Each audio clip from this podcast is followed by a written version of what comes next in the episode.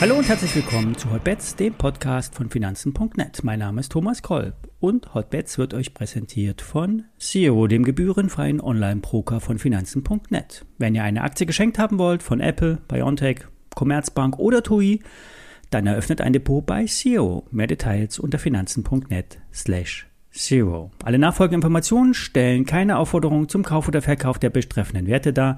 Bei den besprochenen Wertpapieren handelt es sich um sehr volatile Anlagemöglichkeiten mit hohem Risiko. Dies ist keine Anlageberatung und er handelt auf eigenes Risiko.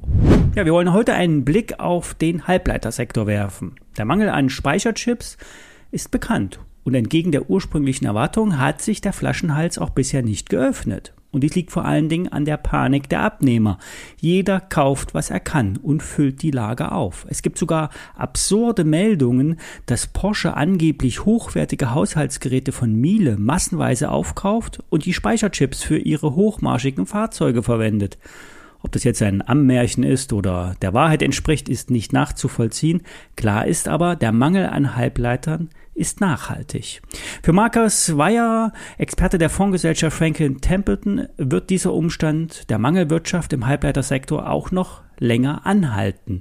Vor allem die Produzenten aus Taiwan, die den Markt dominieren, haben eine Preissetzungsmacht und diese wird aus Sicht des Analysten auch gnadenlos eingesetzt. So sollen die drei Player, die Top-Player in diesem Segment, die Taiwan Semiconductor, Samsung und UMC, also die United Microelectronic Corporation, ab dem kommenden Jahr Preiserhöhungen von bis zu 20 Prozent planen. Und diese Erhöhungen kommen zu den bereits hohen Preissteigerungen im Vorjahr dazu. Er vergleicht sogar die Halbleiter mit essentiellen Rohstoffen wie Öl oder Kupfer. Ohne Halbleiter bewegt sich heutzutage so gut wie nichts mehr. Autos, Computer, Fernseher, Infrastruktur. Alles wird mit Microchips gesteuert. Und all diese Chips kommen aus Asien, im Speziellen aus Taiwan. Und in diesem Zusammenhang ist auch klar, warum die Amerikaner so zu Taiwan stehen und entgegen der allgemeinen Erwartung sogar unlängst eine verbale Sicherheitsgarantie abgegeben haben. Die Chinesen meinen es nämlich ernst und werden Taiwan weiter militärisch unter Druck setzen. Zurück zu den Halbleitern.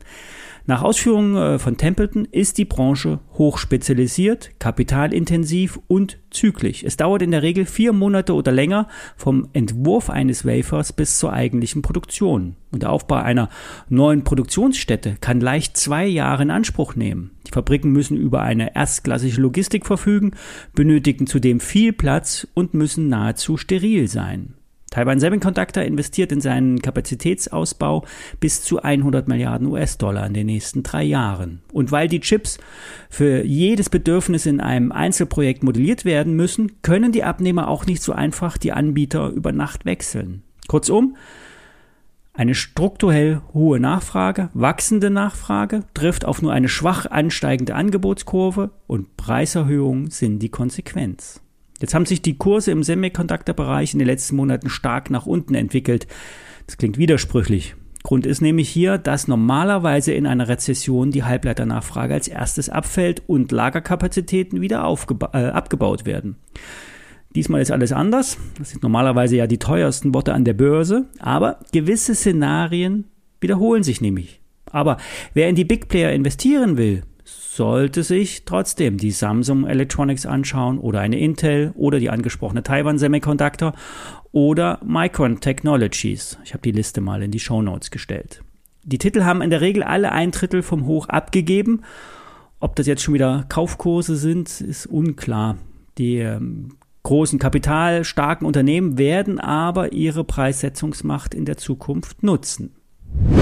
Neben den Big Playern gibt es noch ein paar andere Werte auf unserem Kurszettel und dazu gehört auch Siltronic. Der Waferhersteller hat zudem zuletzt sehr gute Zahlen geliefert. Ursprünglich sollte Siltronic von der taiwanesischen Global Wafers übernommen werden. Die Freigabe aus den deutschen Ministerien ließ allerdings zu lange auf sich warten und dann hatte Global Wafers kalte Füße bekommen.